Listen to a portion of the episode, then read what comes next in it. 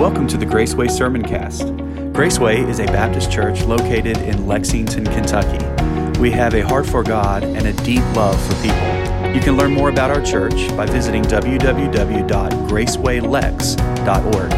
Now, here's this week's message. Uh, maybe wondering what does faith anything to do with Thanksgiving, right? Uh, you may be wondering, what does my faith have to do with Thanksgiving? You should be talking about gratitude or something like that. Well, let me, uh, if you, if you mean what does faith have to do with turkey and dressing and broccoli casserole and corn pudding and even for some of you who like it, green bean casserole and stuff and Black Friday deals and all that, it, faith doesn't really have a whole lot to do with that. But if you're talking about what does our faith have to do with my spirit of thankfulness and my heart of gratitude, then faith has everything to do with that, doesn't it? Our faith leads and directs and informs our spirit of gratitude, or, or, at least it should, right? See, I get that the past few years have been hard on just about everyone, right? How many of you would say, honestly, the, ba- the past like three years have been the best years of my life? None of us would say that because it's been tough, right? It's been tough. It's been hard. We've, we've seen a, a, uh, a, a global pandemic and it's really, it's forever changed how we live, right? I think COVID is going to have an impact on how we live probably for the rest of our lives, if not every generation hereafter. And for many families, gathering on the holidays is tough because when COVID hit, they lost loved ones that they weren't expecting to lose when they did. And so, gathering for Thanksgiving and offering thanks, and gathering at Christmas time and having those memories, and when everybody gets real nostalgic, you begin to miss those that you feel were taken from you too soon, or taken from you in a way that they shouldn't have been taken. The past couple of years also brought that social unrest, political fighting, the knowledge that we maybe haven't moved on from our racist pasts and from our classist pasts and all of those things let alone the wars going on around the rest of the world. It's led to like a heightened tension and taking sides and villainizing people who simply don't agree with the same things as we do. And let me not even bring up the beautiful, beautiful, just, just blessing to culture that is social media, right? And oh, by the way, just last Tuesday we had another contentious midterm election in our nation which produced probably the highest turnout for a midterm election that it ever has. But don't elections always just bring out the best in humanity? Don't they? You know, everybody just everybody just gets along right after they watch those polls and the, the things come in. Or maybe the struggle you've had the past couple of years, yeah, there's been all those things swirling around you, but maybe you've had personal struggle that's taken place. Depression, anxiety may have creeped in because of just the changes that are going on age may be beginning to take its toll, or maybe you've found out that you were diagnosed with a serious illness, or maybe you're expecting to be laid off of work any day. Maybe fear and doubt and not knowing what's going to come. Maybe you've suffered some deep loss in the past couple of years and you're sitting there wondering, what is there to be grateful for? Even as a Christian, what is there to be grateful for right now? Because, Pastor, I'm having a hard time finding what to be grateful for to all those frustrations and probably many more that I didn't even mention this morning, let me insert this notion of faith. Many times we forget what our faith, just because we can't see it, what our faith has given us and what our faith has blessed us with. Let me ask you this question. Ask this of yourself, and ask, we need to ask this of ourselves this morning. How is my faith informing how I live in light of the frustrations and the chaos and the trouble and the fear? How is my faith informing how I live? And how is my faith not just informing how I live, but how is my faith transforming how I am, who I am and how I engage with the world around me who goes through all of these frustrations as well, but maybe don't have that seed of faith planted in them like we do. Because, church, we were called to be different. The Bible says we were called to be peculiar, and some of us have nailed that one, right? We've nailed that one. But they call, we've been called to be different as the church. That means that when all of the world begins kind of pressing in and when all of those frustrations come up, which always will, we have something different inside of us. We have the faith of the Lord Jesus Christ, who is the same yesterday, today, and forever, right?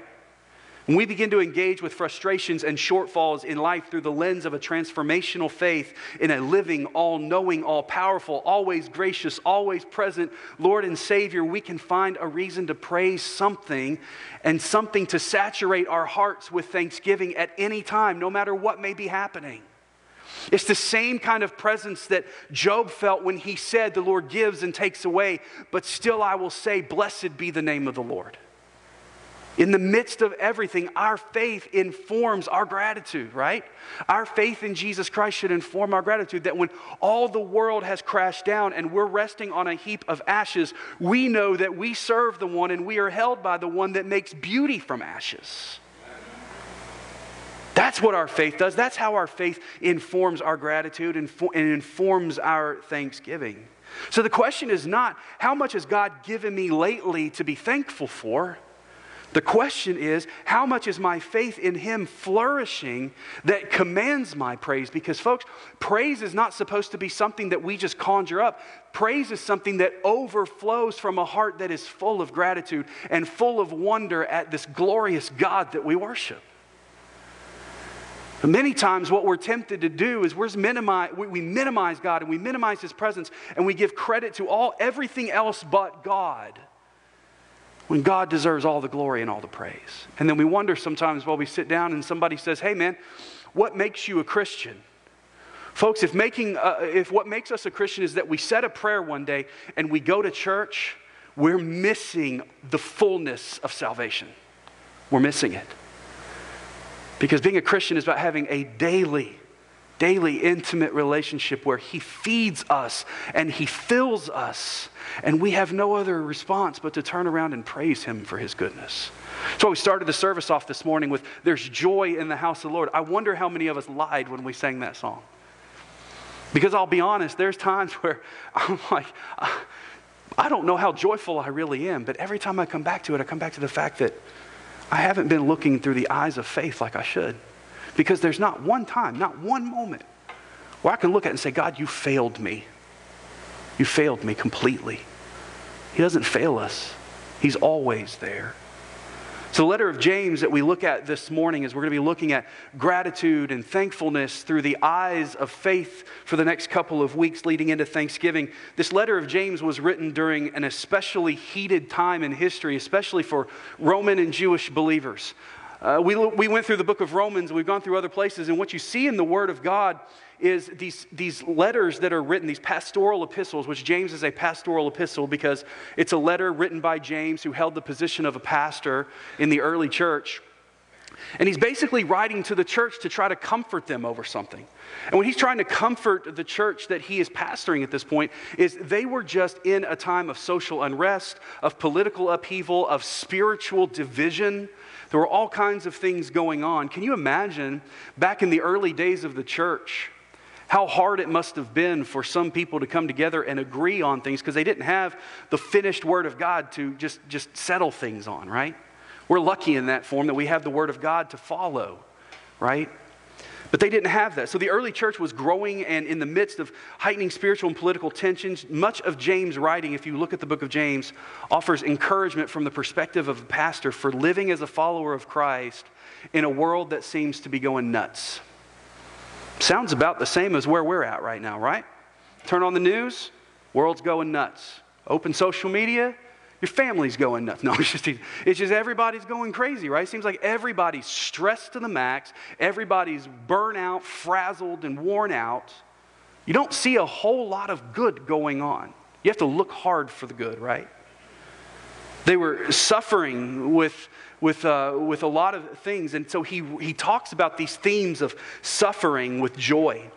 How do I suffer with joy? He talks about how to tame the tongue. None of us have a problem with that, right? How to uh, be submissive to God when your will wants to fire up and take control. And how to pray in faith is one of the main themes that James is writing about. But over the next couple of weeks, we want to look at the main theme that James is dealing with is how does my faith inform all of this action? How does my faith inform every single thing about my Christian development? How the word and how the faith in God of the word in, in, the word of God and in the God of the word is the foundational element in how a Christian lives. See, in many ways, all of our spiritual struggles comes down to faith. I want you to hear this. In many ways, all of our spiritual struggles or our spiritual thriving comes down to a matter of faith. A genuine faith that is seen and dominates every aspect of our lives. See, faith is not this just this static thing that I have where I acknowledge God. Faith is something that feeds me and drives me and nourishes me as well. So as I give God faith, He gives me more faith to give back to Him. That's how we run. So today I want to pick up in verse number 19 of chapter 1. We're going to read through chapter through verse number 21 this morning. Small passage of scripture, but man, it is loaded. So let's look at this. In verse number 19 it says this. My dear brothers and sisters, understand this. So who's he talking to right now? Is he talking to a specific group of people? Yes, he's talking to his brothers and sisters in Christ. He's not talking to those who are outside of the faith because they can't understand what he's about to say until they have the faith of Jesus. So he says, My dear brothers and sisters, or dear church, understand this. Everyone should be quick to listen. we could stop right there and just finish out, shouldn't we? Right? Slow to speak and slow to anger. For human anger does not accomplish God's righteousness. Therefore, ridding yourselves of all moral filth and the evil that is so prevalent, humbly receive the implanted or the engrafted word, which does what? Which is able to save your souls. He says, put aside anger, put aside moral filth, put aside unrighteousness. And what do we grab onto? We grab onto the Word of God, which feeds our faith. Heavenly Father, I pray that you would minister to us now. And we thank you for your holy word, and we thank you that it is your truth that is revealed to us. We thank you for its promises that are sure in our lives, and we thank you for the peace that it pronounces to us. God, we even thank you for the correction that it provides to our souls. And we ask this morning that you would help us to grow in faith as we follow you. Help us be planted in healthy soil that produces a righteous life that you've intended for us. And like our text says this morning, give us the strength and the courage to pull out any sin, any filth, any unrighteousness that may be standing in the way of our relationship with you. Let that be our prayer and let that be our desire this morning. In Jesus' name we pray. And the church said, Amen. I said today, we're, we're going to look at what genuine faith is. We, we talk about faith. We, we have faith in a lot of things. And what is faith specifically? Well, the Bible's definition of faith is believing in something that you do not have evidence for, or faith is the substance of things hoped for, it's the evidence of things not seen. So faith is basically I'm letting it all ride on something that I can't predict. Here's what Jesus told us. He says, If you let it all ride on me in faith, I will save your soul. I will be the friend that sticks closer than a brother. I will, in, I will implant you with the Holy Spirit to guide you. And when your life is over, you will live forever with me in glory in heaven. And that's the faith that for centuries, brothers and sisters like you and me, and people that have gone before, and people that will come after us, have taken that faith and run with it all the way to eternity. That's faith. But we put faith in all kinds of things, right? Every year. I don't know for sure if Kentucky basketball is going to win the national championship, but doggone it, I have faith that they're going to do it. Until your faith is dashed against the rocks when they lose to St. Peter's. Still a little ticked about that. But I'm used to that kind of stuff because I'm a Cub fan too. I'm used to having faith that a team's going to win. And, you know, usually by like, you know, season starts in April, usually by like May, I know it's not happening. So, you know, I just kind of move on with my life. So we have faith in things. We put faith in people, don't we?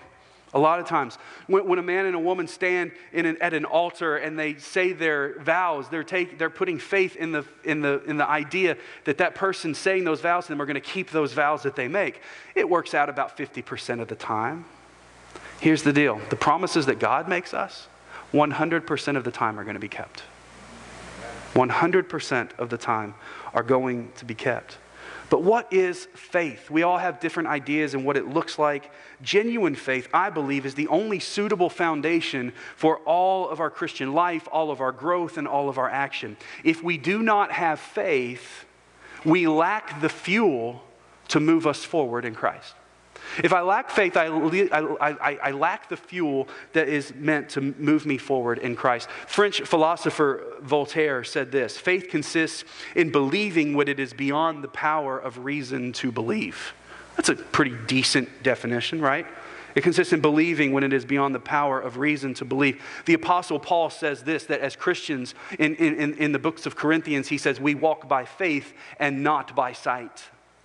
Meaning that as Christians, if you're looking for proof before you step out for God, you're not going to find it because God rewards faith, believing without having the proof. And then Martin Luther King Jr. preached several years ago that faith is taking the first step even when you don't see that whole staircase in front of you. It's taking that first step even when you don't see the whole staircase. As believers, we live by faith, we're saved by faith, we grow in faith, and as we see God working in each and every circumstance of our lives, our faith grows and it becomes stronger, and we invest more in His stock market of faith and we progress in our faith with Him. And as I'm sure we all agree today, our desire is to live and to grow in genuine faith as we follow Jesus throughout our lives. So, over the never, next couple of weeks, what we're going to talk about is this faith that, that James presents to his church that I think we need presented to our church today. A faith, first of all, that we're going to talk about today is a faith must first be planted in the proper soil to grow. And then next Sunday, we're going to look at a faith that is firmly planted will then be fruitful for the world to see. A faith that must be planted, but then a faith that must be fruitful. So, we're going to learn what it means to exercise genuine faith next week, but I want to look this morning at what it means to be planted. Now, some of you may be here this morning, you may be scratching your head, and you've looked over the text several times. You're like, Pastor, you're talking about faith, but I don't see the word faith show up in our text. And you're absolutely right. Matter of fact, if you're looking for the word faith, you're only going to see it in one verse in chapter 1, and that's in verse number 3 when it says that the trying of our faith works patience. All right? So, what it tells us about faith is our faith is going to come under attack. If we have faith, it's going to come under attack. It always is. Why? Because Satan knows if he can get at our faith, he can cause us to be silent for Christ. He knows that. So, his way of attacking the Lord and his way of attacking God's kids is if he can make us have shaky faith, then he can make us shaky, shaky followers in Jesus Christ. What we're looking at here is, the, is what a genuine mature faith looks like in the middle of the trials and the tribulations that we know are going to come our way. Because if somebody told you when you got saved that all your problems are going to go away and everything is going to be hunky dory and God's going to give you everything you've ever asked for, man, you've just signed up to the greatest members club you possibly can with the greatest benefits. They lied to you because Jesus said this when we follow him, we are taking up our cross. When we follow him, we are going to be persecuted. We are going to be slandered. We are going to be hated. We're going to be reviled. And not just by the people around us, we're going to be reviled by Satan himself. And so he is going to shoot fiery darts, the Bible says. When we come to know Jesus Christ, it's more like enlisting in an army than it is joining a benefits club, even though the benefits are great. Eternal life, the Heavenly Father walking with us every day. But man, it's more like joining a military. But here's what it says. What I really want to zero in this morning is on that last part of verse number 21. Look again. Humbly receive the implanted word which is able to save your souls. Humbly receive the implanted or the engrafted word which is able also to save your souls. That word implanted there comes from the Greek word imphotos or imphytos, which is an agricultural term that always meant to come up, to sprout up, to grow up. So a farmer over there in the ancient days, speaking Greek, would have said, I'm looking for imphytos. I'm looking for my seeds to begin sprouting up, right? So, how many green thumbs do we have in here? You like to grow stuff. You like to grow gardens. You like to plant things, okay?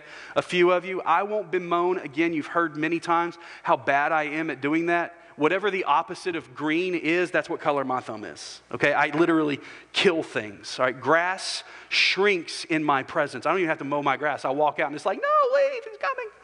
Right? It's bad. All right? So I don't know much, but I've heard, I've heard that when you plant a seed in soil, for most people, you get something that grows from that seed if you treat it properly, right? So, what do you need? We all know this. If we want something to grow, if we want to grow something, what do we need? There's a couple of things, right? What do we need?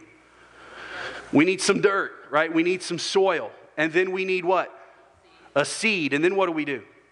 We put the seed in that soil and then we water it and we nurture it. We make sure it's got good temperature. And then whatever magic juju that you people know to do, that's how you get a seed, right? That's what, but we know what we're supposed to do.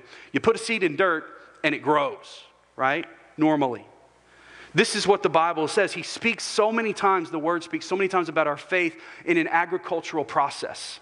That what we nurture in our faith, we will see produced in what our faith does and how our faith serves us.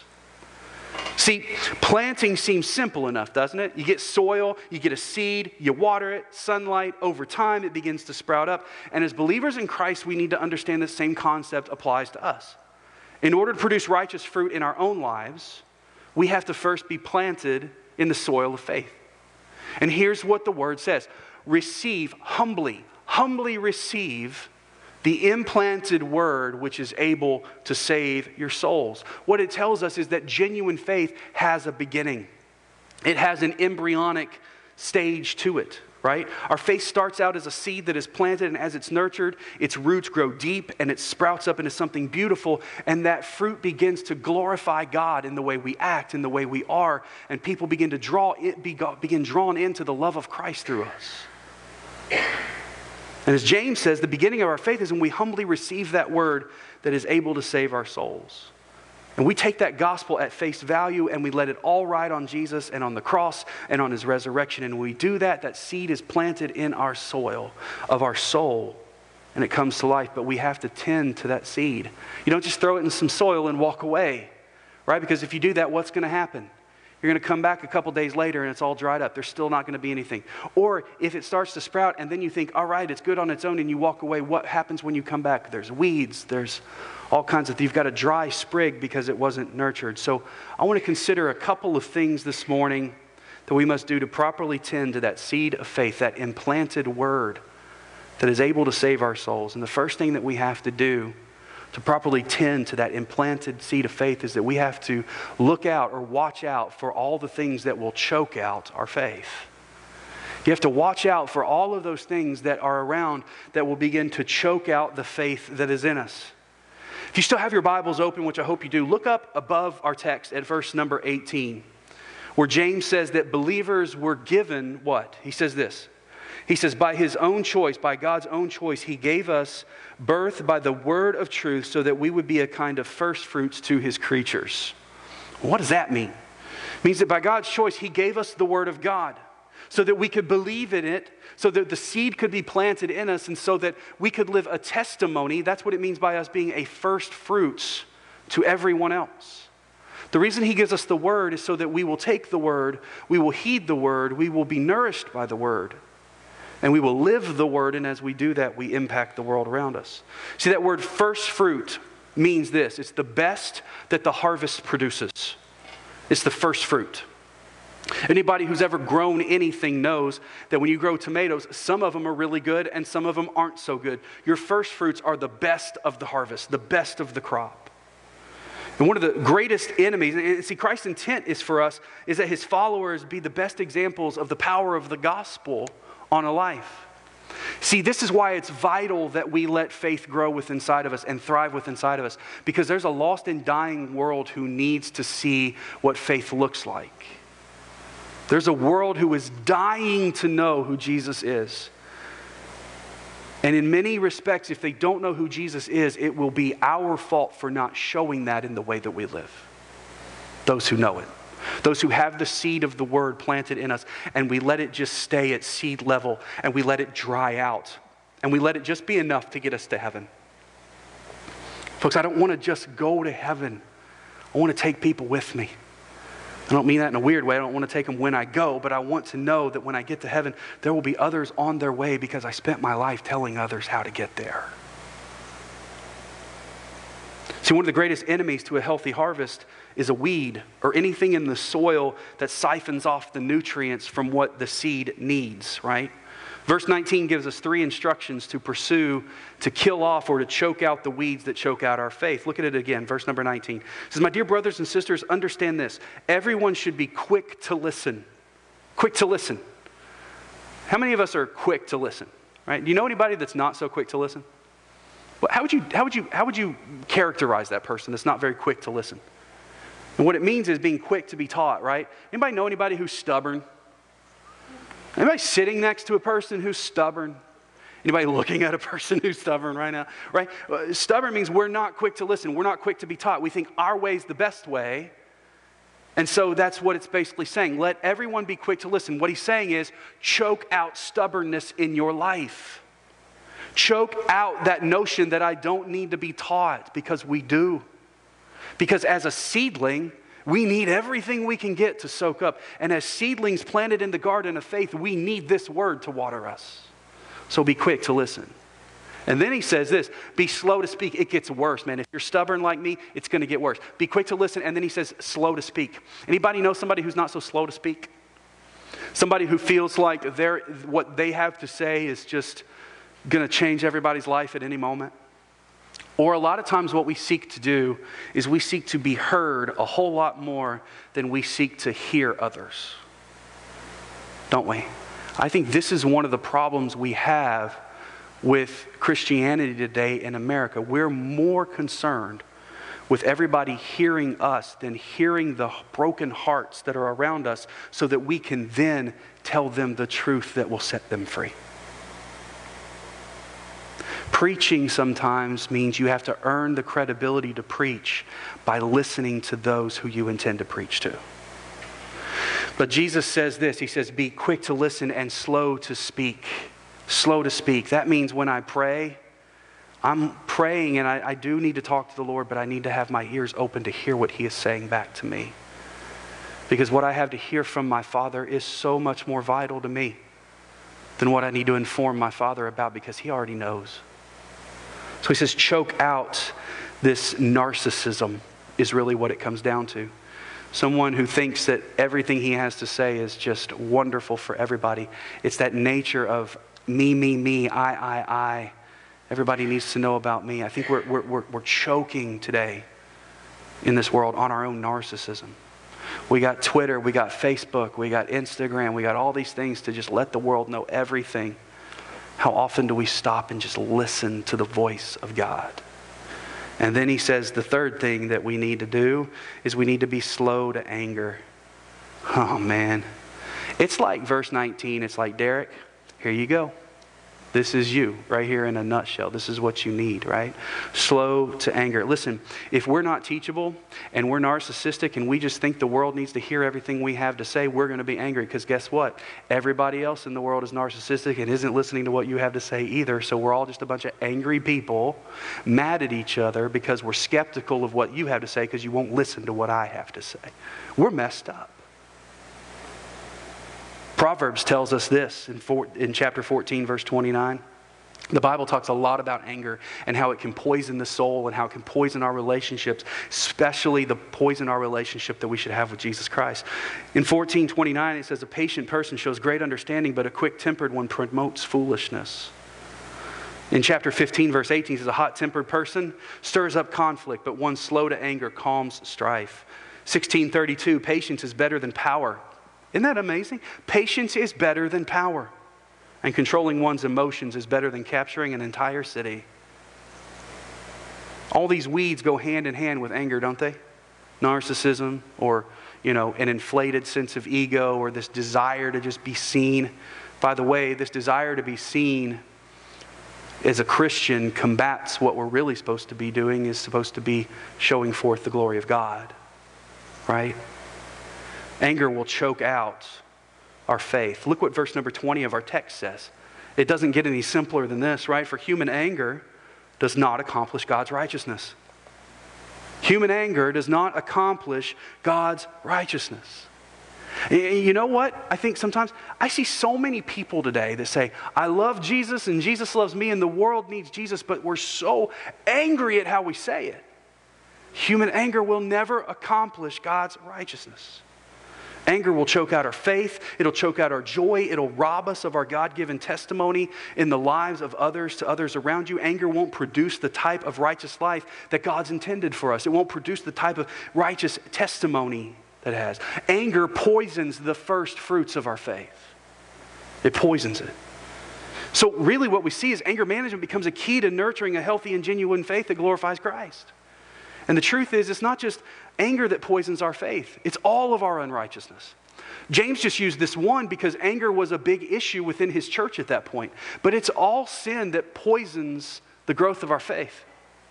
There's not enough said today about how much danger and how much destruction sin will do in our lives, especially in the church. Yes, sin is what kills us and makes us, makes us bound for hell, but once we're forgiven, sin still has a destructive quality in our lives, church. It still does. Yes, we've been saved from the eternal, the eternal damnation and the condemnation and the death of sin, but sin can still wreak havoc in our lives. And we don't talk about that enough. We don't respect that enough many times.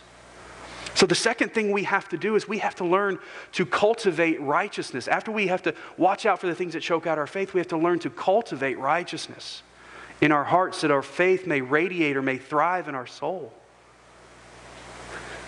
Look at verse number 21.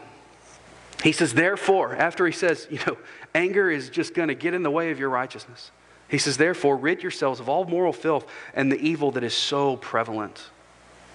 So here's the application of this verse. Just like a, a garden that is full of weeds can choke out healthy growth, we can pull out and get rid of all of those weeds and begin to promote health again. See, we're given the ability to cultivate a healthy heart where the good seeds of faith can grow. So th- there's no doubt you may be saying, but man, dude, it's 2022, about to be 2023. And we're living not in a, in a situation now where most of our culture knows and respects Christ or the things of God. We're living, and I believe this, and this is a mindset the church in America must get today. We are not the Jews living in Jerusalem anymore. We are like people and captive and exiles living in Babylon okay? We can't expect the world to operate the way the Bible says to. It never fails. When we get angry at the lost for acting like the lost, or uh, get mad at the godless for acting like they're godless, we can't do that because they're just acting as though they know. The key is not to be angry. The key is to understand where we are and know the time that we're living in and respond faithfully to God. So there's no doubt that we're surrounded by options and opportunities for sin and for evil. And sometimes it seems like it's overwhelming, it's all around us, and it's unavoidable to it's just going to seep into our lives. But here's what we can do. We don't have, we're not asked to stop everything from happening around us. What we're asked to do is to tend our garden of faith. Okay? We're not asked to tend everybody else's garden. We're asked to tend ours. And what that means is let's start at the things that we voluntarily let in from the stuff that presses around us.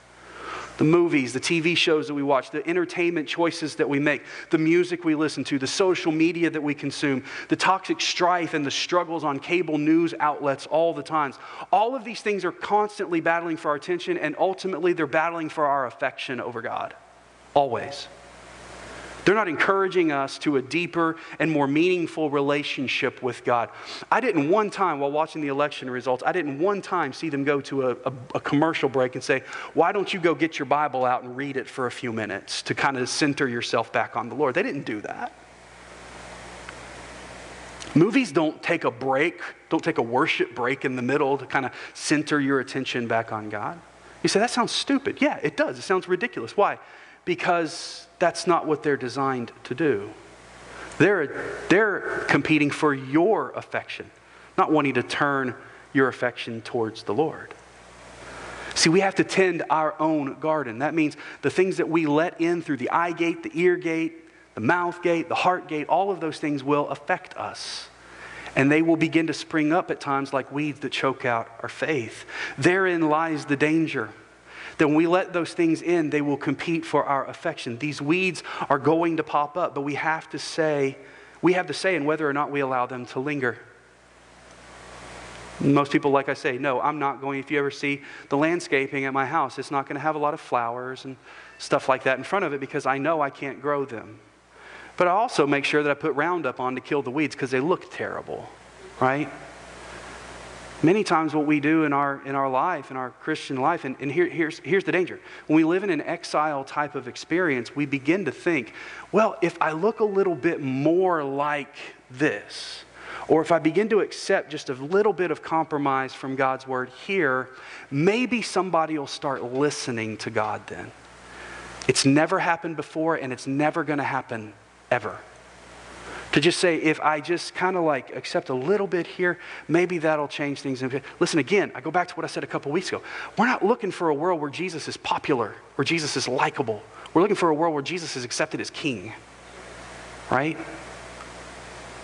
We have to say in whether we nurture those things that we give our affection to. Let me give you a personal example because I've done, I've battled this in my own life. One of the things that I began to notice about myself about five, six, maybe it was longer ago, is how much time I was spending immersing myself in politics and immersing myself in cable news shows, and I had a great deal of attention and affection on that. And I remember after some elections just thinking, oh my gosh, the person I wanted to win that needed to win didn't win. And so the world is going to collapse tomorrow. And you know what happened? I woke up the next day and the world still kept going on. You know what I forgot? What I let what I lost focus of? I got so wrapped up in those things that I thought that this candidate was going to like make the world was going to heal the world. Or I thought that keeping this other candidate out was actually stopping the world from crumbling. But what I forgot was there's still, there's still a king. There's still a king that sits enthroned above every house of government, above every castle, above every throne. And his name is Jesus and he's my friend. You see, what happened is I got angry, I got skeptical, and, and, this is what happens. We, we begin to get so, so ingrained in this idea that it's us versus them, and there's always fighting this enemy. And yes, we are, but our enemy, the Bible tells us, is not flesh and blood, church. Remember that? Our enemy is not flesh and blood, it's powers and principalities and the works of darkness. What we're called to do as the church is not to see people as the enemy. We're called to see people as those who bear the imago Dei, the same as we do. And we are to love their souls, and we are to pray for them, and we are to show compassion. And something happened. I decided I'm going to take a fast from that. And after about three weeks, you know what happened? Colors started returning again. I started to be happier. I started to be less skeptical. I started to be less fearful because Instead of spending all that time taking all of that in, I spent time in God's Word and I realized, man, His kingdom is great. His kingdom is great. And, and folks, it, for, for, for me, it was that. For you, it may be binge, what you're binging on Netflix or what you're scrolling through on TikTok or, or on Facebook or whatever. But we have the responsibility not to tend everybody else's garden and be mad at everybody else's garden. We have the responsibility to tend our own garden. But what we do is we get mad at everybody else's weeds when ours is overgrowing. Tend to our own garden. Here's what it says Things are going to be difficult, according to James, when we try to do that. This is why James says, get rid of this stuff because it's going to be difficult for you to see the glory of God when all of this other stuff is masking it all out. And here's a promise we hold on to when battling the flesh and the weeds that look to choke out our faith. In Romans chapter 8, I think we know Romans pretty well. Verse number 11 says, If the spirit of him who raised Jesus from the dead lives in you, which he does, then he who has raised Christ from the dead will also bring your mortal bodies to life through the Spirit who lives in you. Say, man, it's tough. It seems like it's all around. Yes, but we serve a risen Savior. He's in the world today. I know that he is living no matter what men may say. I see his hand of mercy. I hear his voice of cheer. And just the time we need him, he's always near. Why? Because he's alive. He lives. Right? When you feel overwhelmed, discouraged, weak in your faith, remember this truth and cling to this truth that the one who raised himself from the dead raises you from the dead of sin and raises you out of the pit. Stand even with shaky and tired legs on this truth. Remember that you're empowered by the Spirit of God to live the life that He created you for and called you to. And understand this. I found this quote this week, and man, it, it just woke me up. Sin may be prevalent, it may be all around, but it doesn't make it powerful. Just because sin is prevalent doesn't make it powerful over God's kids. Yes, it has a power, but there is a power that is greater than the temptation that is besetting you. And the Bible says that in every temptation, God has given us a way of escape. And that way of escape is Jesus Christ. In Christ, we have the power to uproot the weeds and take them out. And as we close quickly this morning, the last thing is that we receive the word that gives us life and nurtures our faith. We receive the word of God that gives us life and nurtures our faith. Look at the last half of that verse and humbly receive the word that is able to save your souls. Humbly receive the word that is able to save your souls. This is another line that just deserves its own sermon, right? We see a couple things. We see the position of the word. What is the position of the word? The word needs to be planted in us. Let me ask you a question, church. Is the word planted in you? Okay? Is the word planted in you? Because you can know a lot about the word, but do you know the word? Do you know the word? And does, do you allow the word to know you? See, the Bible says we begin to read the word, it begins to correct us. It's like a mirror that talks back and says, You need to fix this. This is out of order. Does the word know you? We see the position of the word is the position of the word needs to be planted in our hearts. We need his word, and we need it way more than just on Sunday mornings and on Wednesday nights. We need it every day, and we need to meditate on it day and night, as it says. We need to hide it in our hearts. We also see our relation to the word in this passage. It says we need to humbly receive the word, and this is difficult, isn't it? It is hard to humbly receive the word. Why? Because our flesh rises up against it. We see things in the Word that say, man, that just, that just seems out of touch. That just seems archaic. It's, it's, it's 2022. We've come further than this. We've learned more than this. God forbid and God help us if we ever get to a point where we believe that we've learned more than this Word. Our relation to the Word is that we humbly receive it Humility before the word means the word reigns supreme in us. We often hear people say, God says it and I believe it, so that settles it. That's narcissism at work, isn't it? If God said it and He is always on time and He is always faithful and He is always true and He always fulfills His promises, what, what hill of beans does it matter if you believe it or not? If God said it, it settles it, right? It settles it. Matter of fact, this is what will ultimately decide whether or not we properly cultivate righteousness in our lives. See, the, the willingness to, to, to remove sin from our lives is basically an act of faith and humility, saying, God, I trust that your way is better. I realize nobody else around me sees to, seems to see it this way, but I trust you and I humbly submit to you. And I submit that your way, and I surrender to your way that it is better than any other way I can find on my own. And as we see this, we also see the proposition of the word. Here's the promise of the word. Here's what it proposes to us. You implant the word in your heart. You humbly submit to the word, and what's going to happen? It saves your soul. So by faith, we pull out all the sin. We get rid of the toxic soil in our lives when we receive and we let the word thrive. Second Peter says this His divine power has given us everything required for life and godliness through the knowledge of him who called us by his own glory and goodness. By these he has given us every great and precious promise, so that through them you may share in the divine nature, escaping the corruption that is in the world because of evil desire. I want you to stop and just, just marinate on that verse for just a minute. God has given us great and precious promises.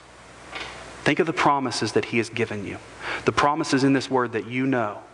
Are you leaning on them? We humbly receive those promises, knowing we don't deserve them. None of us deserve eternal life. But He promises to us. We humbly receive that knowing I don't deserve it, but He offers it, right? We plant and we cultivate our faith in the soil, so with an expectation that we get to participate in what Peter calls this divine nature.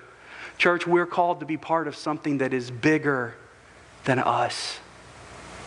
It, it, boggles my mind to think that the same gospel that I stand here and preach Sunday in, Sunday out is the same gospel that other preachers in the past have stood and declared to thousands of years ago. That though they may be using different devices, and I'm preaching from an iPad today to hold my notes. There's others who preached from typewritten pages just a few decades ago. And then before that, there were scribbled pages. And then before that, there were scribbled papyri. But it's the same message.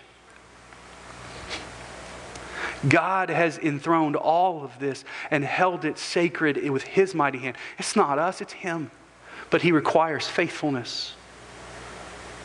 Or, in other words, that we may become more like Jesus. All of this is so we become more like Him. Shouldn't this be our goal to be more like Him? As John chapter 3, verse 30 says, that He must increase in us, but we must decrease. He must become the front runner, and we fade off into the distance.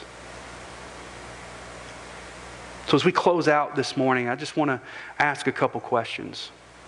So, what we've seen in this part this morning, and what we're going to see next week a little bit, is how our faith is supposed to look. We've talked about how we plant it and protect it, but now how is it supposed to look next week? But as we looked at this agricultural imagery, seeds and soil and planting and growing and harvesting and living and dying, all those things, they're all images that we can observe in this passage. So I just want to ask you, what stage are you at in your faith? How is your faith thriving? What soil have you let it grow up in? How well have you been tending to your garden? Or have you been more, spending more time angry at the way everybody else's garden looks or cantankerous about that?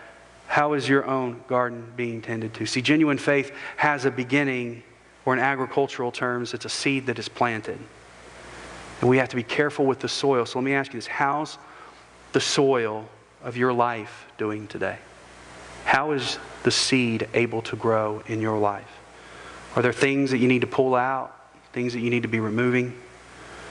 The question is maybe you're here or listening and he's like, I've, I've never truly trusted Christ. Are you ready to receive that implanted word today? Because the promise is it will save your soul.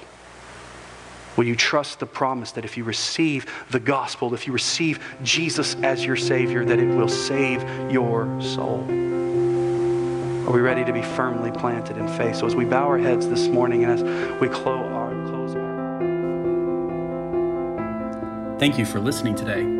At Graceway, our strongest desire is to glorify Christ by telling everyone about His grace.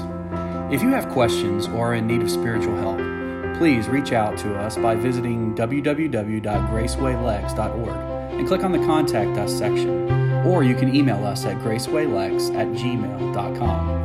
Our worship services are held each Sunday at 10:30 a.m. We'd love to worship with you this week. Until next time, take care and walk in the way of grace.